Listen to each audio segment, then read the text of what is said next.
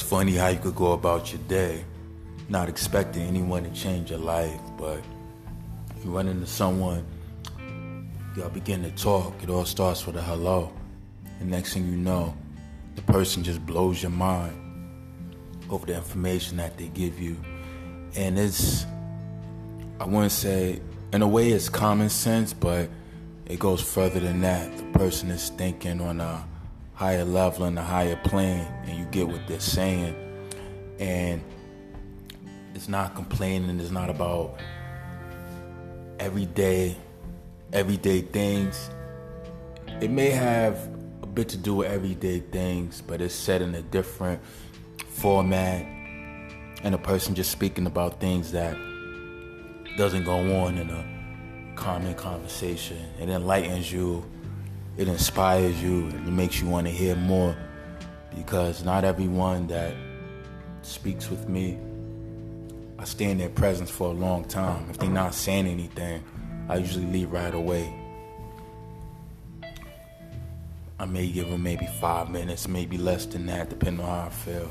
And I'll just leave them alone. But someone today was sparked my mind, made me think more about the future, um, think about, you know, where I'm going, and looking at life differently. And a person was older than me, which doesn't really matter. A younger person could make you look at things differently as well. It all depends on what you do with the information.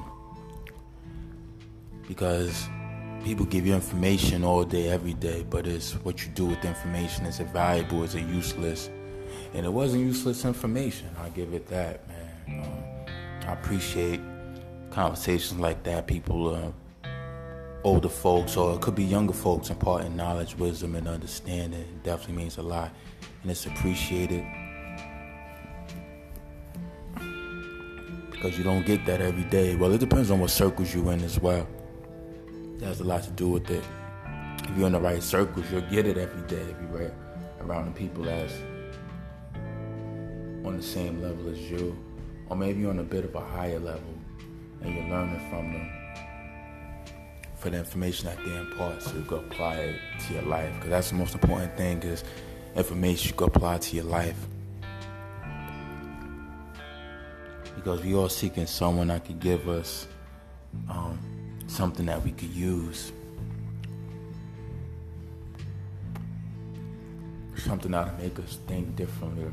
Not the same old, same old, you know, having a conversation.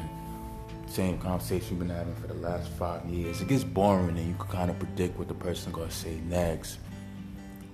Or you can you could predict the complaints. You could predict the mannerisms, the facial expressions. you could predict it. But uh, every once in a while, you'll be surprised.